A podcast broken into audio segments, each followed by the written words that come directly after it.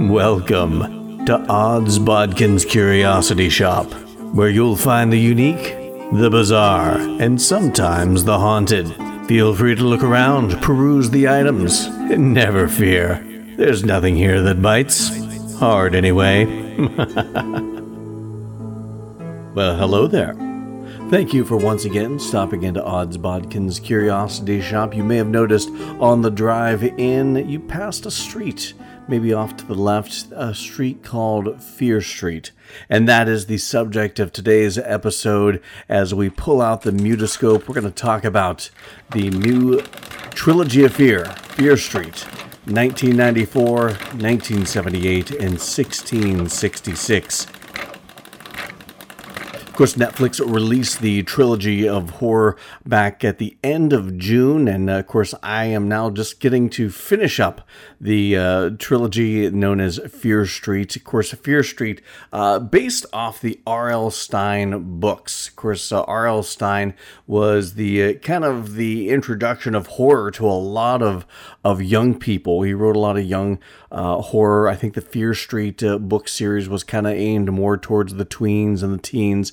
But, uh, you know, I being uh, uh, born in the 70s and grew up in the 80s, by the time uh, R.L. Stine and the, you know, the Goosebumps TV series came out, I was a little old for that. But I do remember my brother was of that age, born, he was born in the early 80s and watched a lot of Goosebumps. So I would sit there and watch that with him because, you know, he was growing up and I was starting to try to get him into Stephen King and scary films and TV shows and, and things of that nature. So R.L. Stine, a little out of my wheelhouse, uh, although I can appreciate, uh, you know, what he did for introducing uh, a young generation to the horror genre. But uh, but this series, based on his Fear Street series, and uh, I, I can't speak to the source material. Like I said, I was a little little young for me uh, to be. Uh, actually, I was a little old to be uh, reading R.L. Stine at the time. But uh, but so I'm just taking this purely on a horror uh, level, not talking about, uh, you know, if the source material was paid homage to or adhered to strictly. That is not my concern. What my concern is, is a good horror film, or three in this case. And, uh, we're gonna we're gonna find out. Let's dive into it. Of course, it all starts out with the film number one, Fear Street Part One, 1994, and they could have called this uh, Beat Street or Needle Drop Street because it seemed this first one, it was like all they did was see what uh, 90s song we can plug in. And uh, just to show everybody, this is 1994. Uh, lots of Nine Inch Nails, lots of White Zombie, stuff like that. Uh, it, to me, it was a little light on like horror, at least horror that I like. It was very, it leaned a lot on like the Scream style horror, which I am not a, I'm not a huge fan of the Scream movies. I'm, I'm just gonna throw that out there uh, right now. It, Scream kind of took the slasher film and just kind of made it, I, I, don't know, you know, you know the scary movie uh, film franchise and they got that goofy guy dressed up like the Scream guy, just flopping and flipping and, and bouncing around. That's what I see every time I watch Scream. Uh, the the I can't remember what they call him. The uh, not Ghostface Killer. That's a rapper, but uh, but the the guy with the ghost mask and all that. He's uh, just to me, it's not scary. It's not like the classic slasher movie. You know, villains uh, Michael Myers, Jason Voorhees, Freddy Krueger. There was just no, I don't know, no personality to it. I didn't care for it. And, uh, but anyway, they, they really leaned a lot on that style in this first one. And, uh, and, and it really made a, a, lot of the the characters, uh, a lot of the villains that uh, we'll find out a little more about these villains uh, later on in the series. But it just made them not not scary to me. There was no, uh, you know, that's the thing with with classic slashers. Uh, like I said, Michael Myers, Jason Voorhees, Freddy Krueger. Uh, they they moved with a, a, deliberation that suggested that they're always one step ahead of you, and not just chasing you willy nilly uh, like a teenager in a in a bad Halloween costume. And that lends itself to uh, a, sense of the supernatural. Uh, where, like I said, in Scream and and in this movie, the slasher type villains uh, all kind of feel like a teenager in a costume, and uh, to to me that's not terribly scary. But I'm I'm getting ahead of myself. We're going to talk a little bit about what this movie is about. Of course, we uh, we open with a scene that uh, I, I, actually I actually kind of uh, I disliked and I liked the opening scene um, because it like it, it, played off the scream uh, you know style of horror. And but it did have Maya Hawke and I, I, really like her. Of course, uh, from Stranger Things uh, in, in the last season, she kind of made her entrance, and, and I think is going to be a part of the the new season coming up. And I really liked her in that role, and I really liked her in this. Uh, she's a good actress, and uh, something that this first film in the series kind of uh, lacked.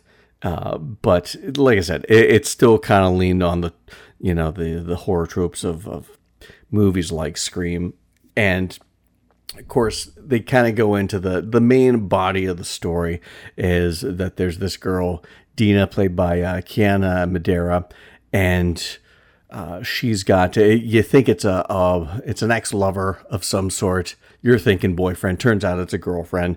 Whatever. I mean that's it, it, almost is like it's it was made a big deal of throughout the whole movie. And i'm like that's you know that's that's everyday you know thing that we see all the time. It's not so shocking that, you know, they're a lesbian couple. That to me didn't seem that to me that was a non-factor, and they really played it up. Uh, I suppose trying to to make a some sort of social point. Anyway, we'll we'll get into that as well a little bit later. But uh, but anyway, it's just a lot of uh, teens running around and this. Uh, uh, I don't know. It just seemed like a really weak premise because you really didn't get any of the backstory that you are going to get in the next two films. But all these different slashers from this town. Uh, there's these two towns, uh, Shady Side, uh, which has all the bad things happen to it. It's murder capital USA, and I always hate when when authors or movie makers uh, do that because it just sounds it sounds hokey. It sounds like a, a kids TV show in the '90s. Uh, Murder Town, Murder Capital USA. Just it sounds like that's something somebody thought kids would find scary and threw it into the movie. I thought it sounds horrible, but anyway, Shady Side, and then there's the neighboring town, Sunnyvale, which uh, all I kept wondering is if they've got a trailer park where the trailer park boys live because they live in Sunnyvale Trailer Park. That's up in Nova Scotia. But at any rate, uh, Sunnyvale is where all the rich people live, where everything happens right, and and and all of this. So uh, it, uh, really, uh, just a lot of it's all a lot of setup to the fact that there is this witch that was hanged in Shady Side, and her bones are under this tree. They just happen to find them, and and to get rid of all the supernatural bad guys that she's always influenced over the years, uh, all the slashers, the serial killers that have plagued Shady Side over the centuries. Um, they've got to they try to bury her bones because that's what you do. At least that's that's how they did it in Nightmare on Elm Street Part Three.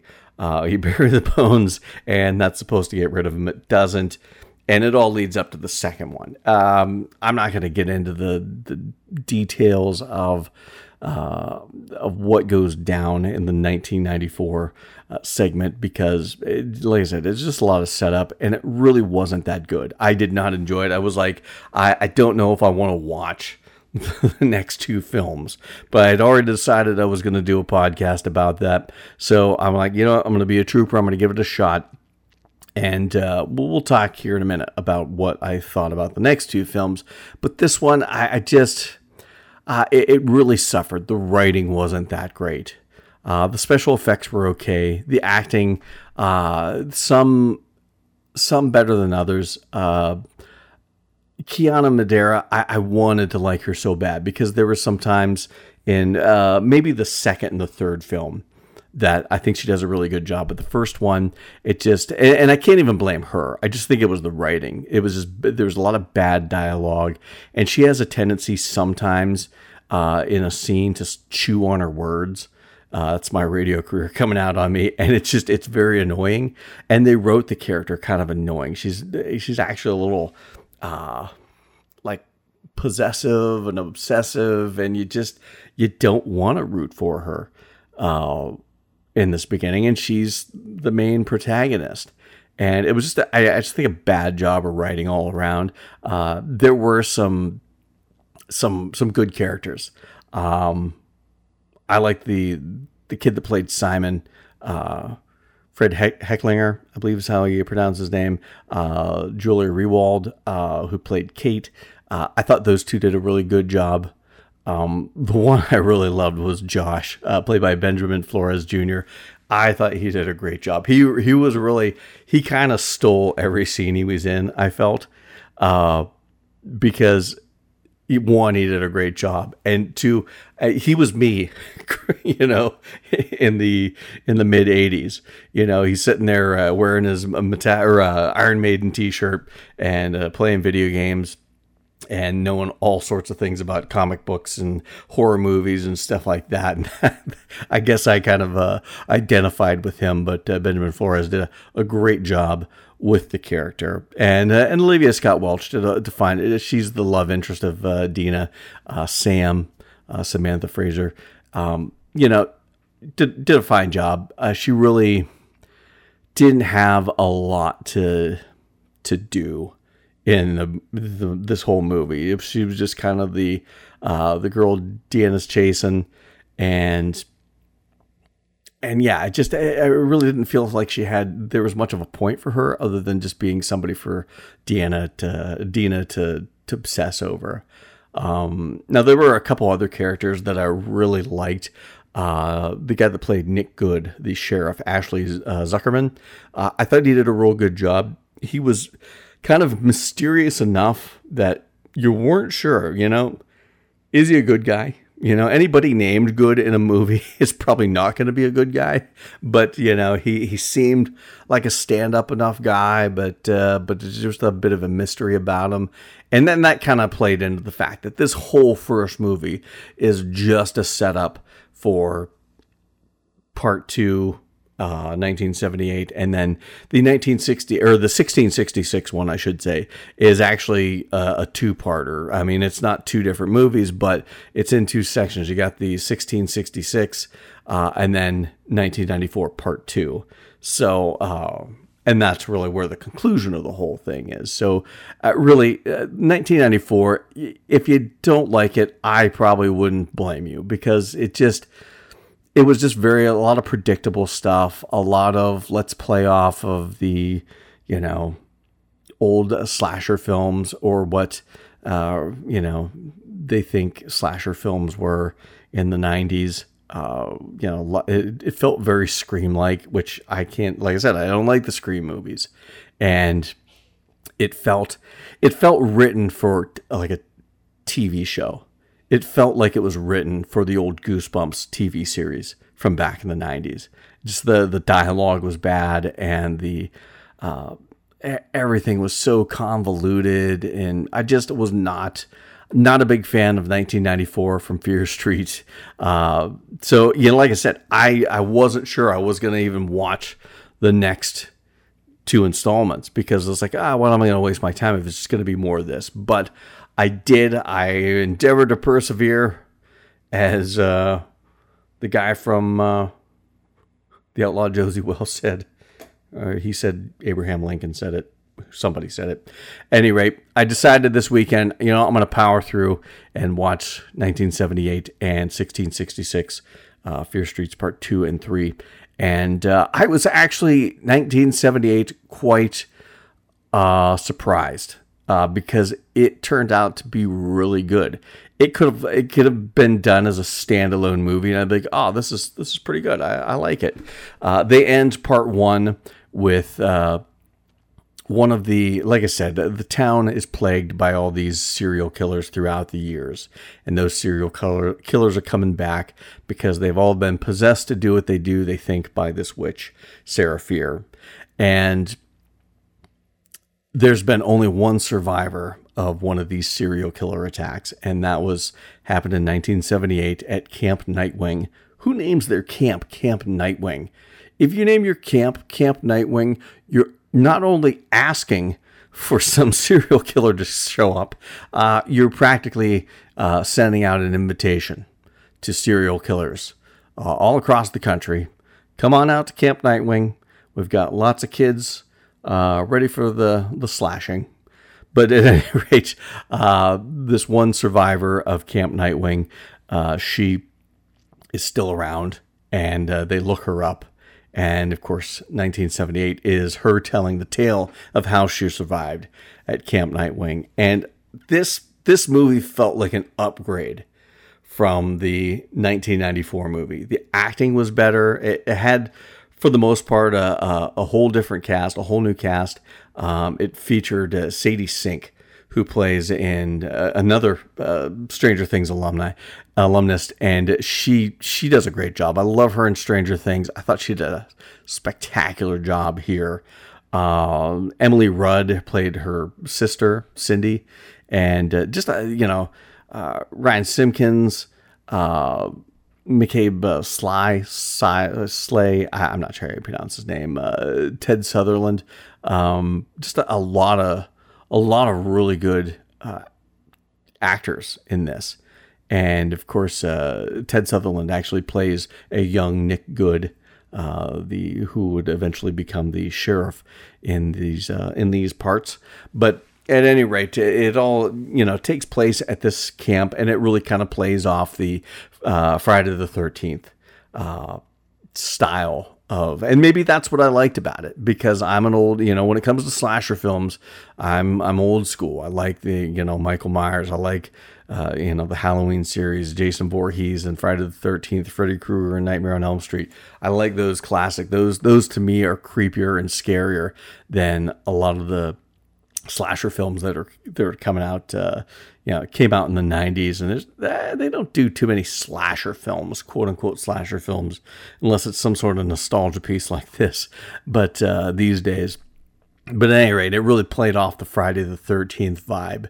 And uh, again, not getting into all the weather twos and the Y fours of the uh, of the uh, movie, uh, this installment of it. But at any rate, they, you know, one of the campers, uh, or actually one of the uh, counselors, turns into the serial killer that uh, terrorizes Camp Nightwing, that is supposedly being possessed by this Sarah Fier character uh, from back in 1666 and and it, it, like I said, it, it really plays off of Friday the Thirteenth because he's running around with an axe, and then at some point he gets a a burlap sack uh, pulled over his head, and I don't know, supernaturally it like form fits to him, and you know in Friday the Thirteenth Part Two, uh, where Jason is actually the killer. He's running around with a sack over his head. So it's like it was like, wow, God, you guys aren't even trying to hide that this is completely inspired by uh,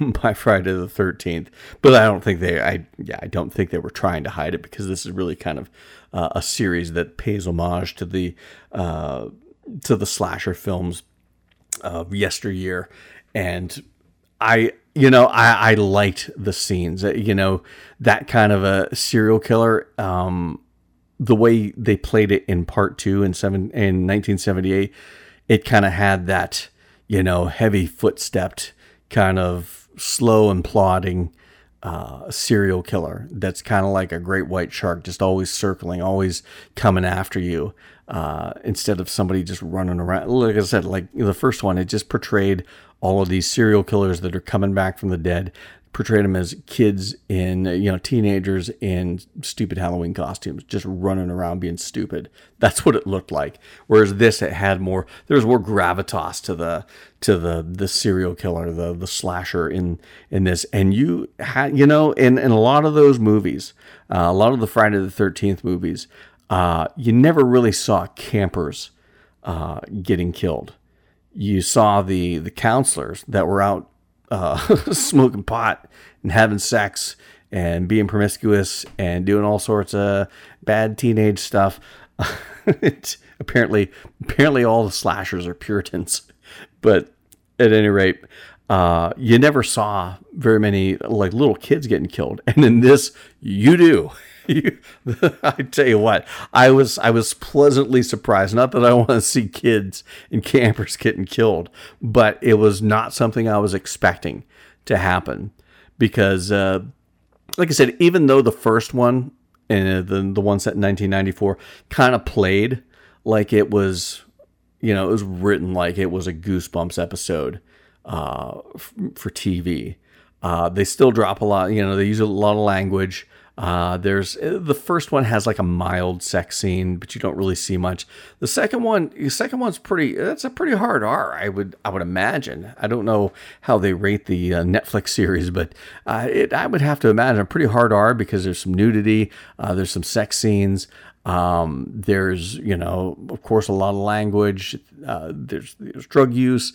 There is kids getting their heads split open and you know a lot of the kill shots you know slashes with the axe across the chest and things like that were all really well done. I mean they had some there's some gore to it. I mean this like i said this one if they took out all the sarah fier stuff or the stuff that linked uh, the the movie from part one and the upcoming part three uh, this i think would have been a really solid standalone uh, movie uh, I I enjoyed it. I really did. I like the acting. Um, I liked you know the fact that it, it was it was a pretty hard R. I would have to imagine uh, if you're rating rating it like that, and uh, and it, it had some really creepy, scary moments uh, with this uh, with this killer, this camp killer, the Nightwing killer, I think they call him in the movie. So uh, I really enjoyed 1978, the second installment in the Fear Street uh, trilogy, and uh, it all kind of ends up where uh, Sadie Sink's character, Ziggy Berman. who is the the sole survivor? She survives because she actually died. Nick Good, uh, played by Ted Sutherland. The young Nick Good comes back. Uh, I, I, don't know how CPR uh, can save you from having the bejesus stabbed out of you, but hey, it's the movies. Uh, there's got to be some semblance of suspension of disbelief. Uh, but anyway, he brings her back to life, and that's how it stopped everything.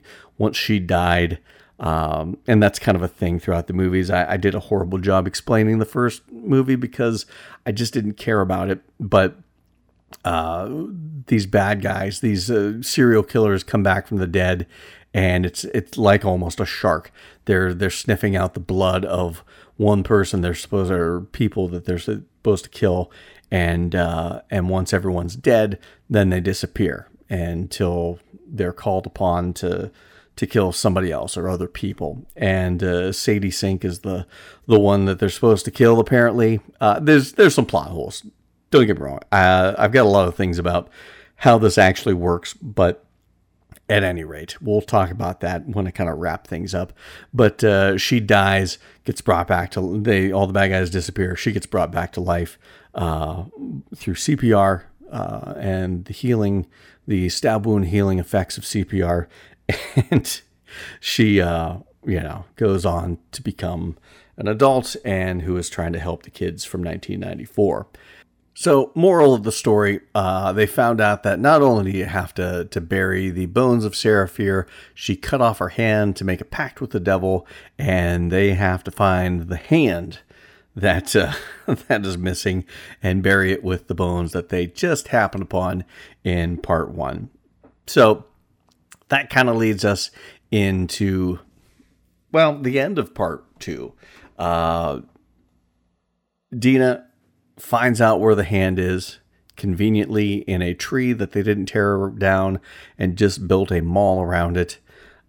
a lot of this goes down in the mall because uh, we're going to go back there when the, the whole thing ends. But uh, she buries it, gets some blood on it. She all of a sudden flashes back to 1666 and takes us into the final installment of the Fear Street trilogy, part 3, 1666. And she goes back in time to the like pilgrim settlement uh, that Sarah Fier, the alleged witch, uh, was in. And it's kind of one of those deals where she is in the body of Sarah Fier, witnessing everything. And but when you see her on the screen, she looks like uh, the actress that plays Deanna uh, or Dina, uh, Kiana Madeira. So it's and and and the thing of this, I, I liked part three. I didn't care about part three as much as part two, just because they kind of went back to uh, they mirrored the first one. Uh, Sarah Fier is in a you know a lesbian relationship with uh, this other girl. Also, you know she's played by the same girl that plays her love interest in 1994. Uh, Hannah Miller's the character. Olivia Scott Welch, of course, plays her as well as Sam Fraser uh, in 1994. But it, it, just yeah, it's all very convoluted. It's like they're trying to to beat the whole uh, they're lesbians and society doesn't like them being together and that makes them outcasts and vilifies them. And i'm like that that would be one thing if this was 1994 but it's not 1994 anymore. Uh, you know i know a lot of gay and lesbian couples and it's it's not a big deal. Uh, i don't think it, it would have been uh, maybe if they'd updated i don't know. Uh, i just thought they were it, it felt like they were beating a dead horse that uh, that didn't need to be to be beaten. The horse is dead. Just let it lie. Uh, I don't think there's the stereotype. I don't think there's the stigma uh, about gay relationships like there was back then. So to really focus on that uh, just seemed uh, superfluous, I guess. Uh, I'm, I'm not. It's not to say. I'm sure there's a lot of uh, gay and lesbian couples out there that uh, that you know still harassed or it's not approved of by their family.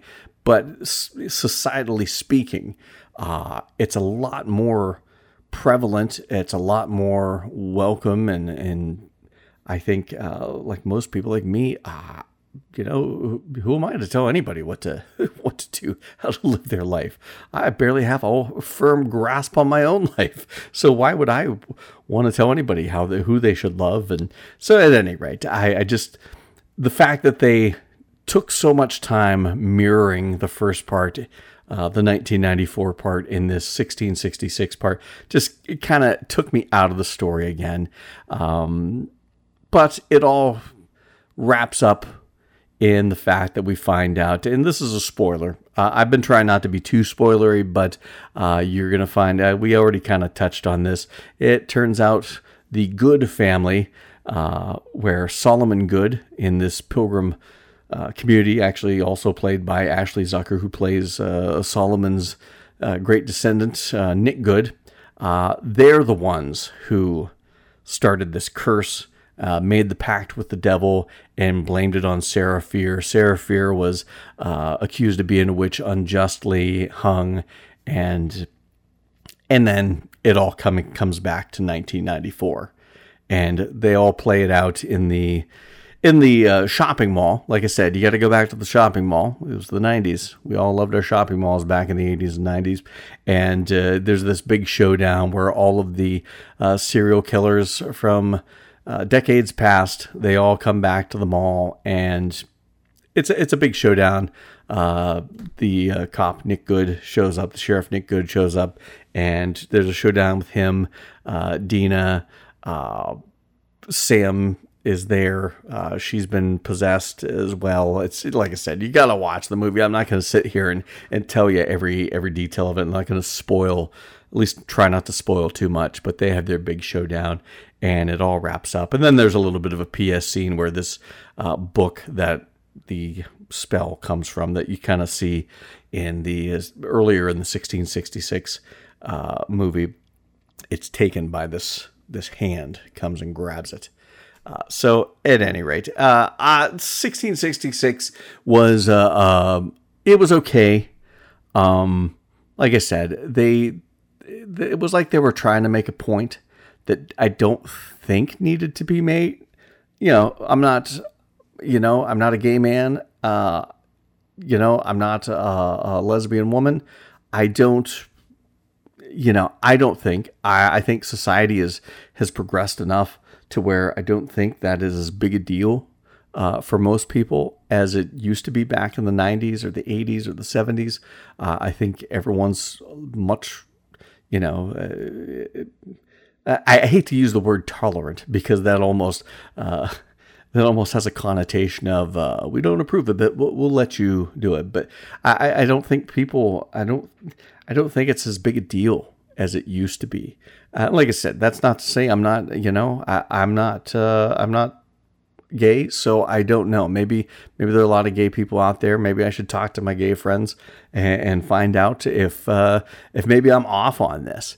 But, uh, but I don't think it's as stigmatized as it used to be. So, like I said, uh, for them to to put so much time into uh, pushing the fact that uh, that uh, you know, kind of equating uh, you know the witch hunts of the the 1600s to you know being gay today. I, I know they were trying to make a point. I just didn't think it was a point. I mean, there there are so many other issues these days that uh, they could have used uh, this as a sounding board for that they didn't. And um, but at any rate, uh, that didn't that didn't mind. I didn't mind that. That don't get me wrong. That's not something that uh, that ruined the movie for me. And and they put it in, and that's that's fine. They're, they're the filmmakers. It's the story that they wanted to tell. I just didn't think it. I just think I thought they focused a little too much on it at times to where it was glaringly obvious, and not made it a natural part of the show uh, with with any bit of nuance that oh, that's what they're talking about. Yeah, yeah, I see. Uh, it was just like, here, here's this. I'm going to shove it right in your face and uh, beat you over the head with the lesson I'm trying to teach you. And uh, that's what takes me out of a movie. But at any rate, I, I thought it was okay. Uh, the series as a whole, uh, this Fear Street series, I, I really don't.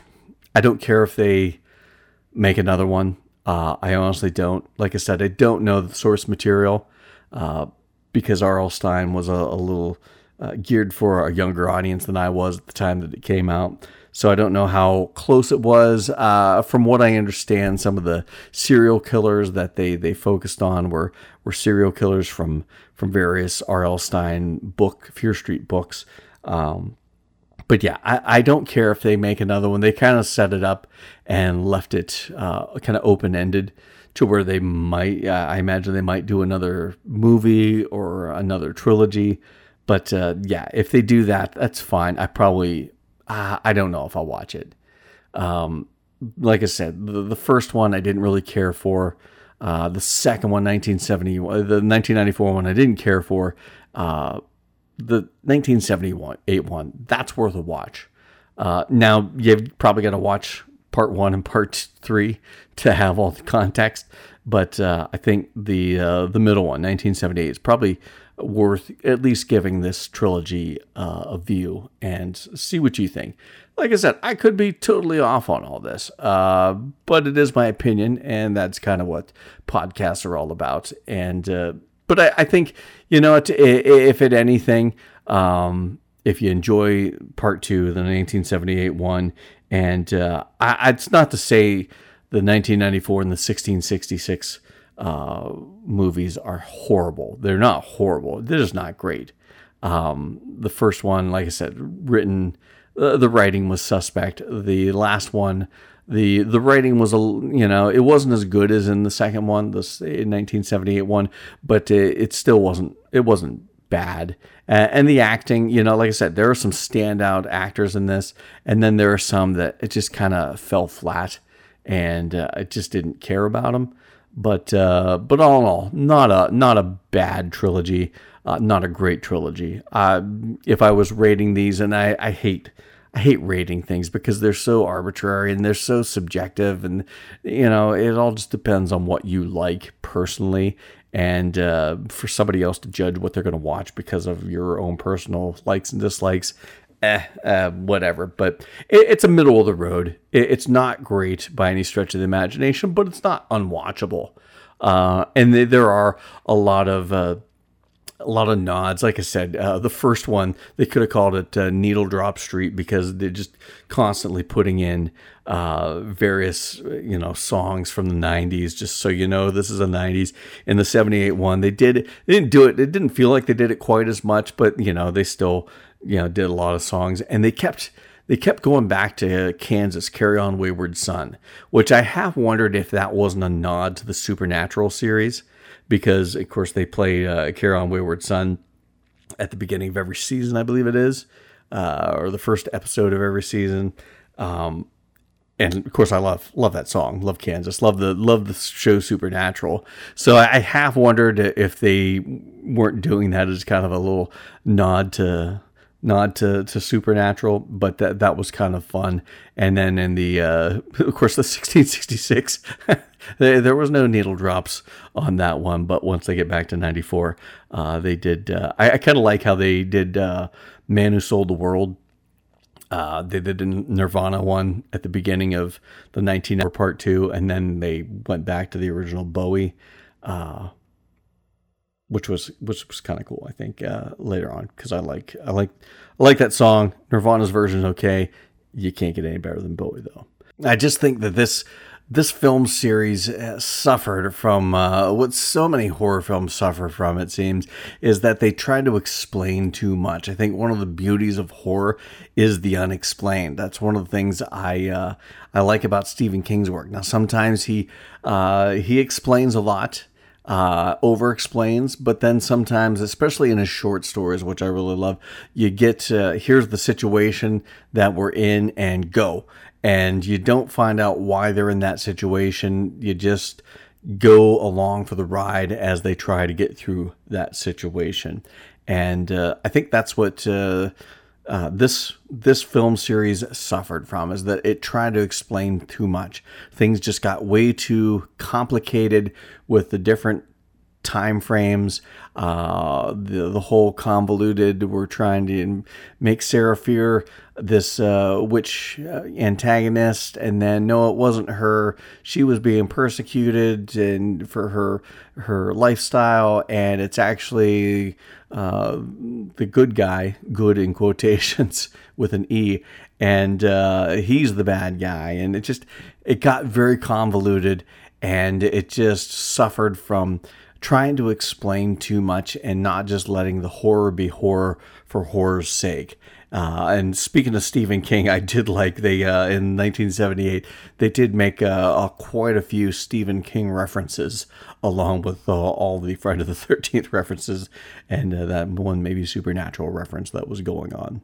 But at any rate, uh, not not a horrible trilogy of movies to watch. If you I don't just because it's R.L. based on R.L. Stine's work, do not think that you can show your kids because there's a, there's a lot there's a lot of uh, things that kids uh, kids don't need to be watching. Uh, granted, when I was you know younger, I was sneaking and watching stuff like this, but I probably shouldn't have been. Probably why I turned out as demented as I am. Give it a shot.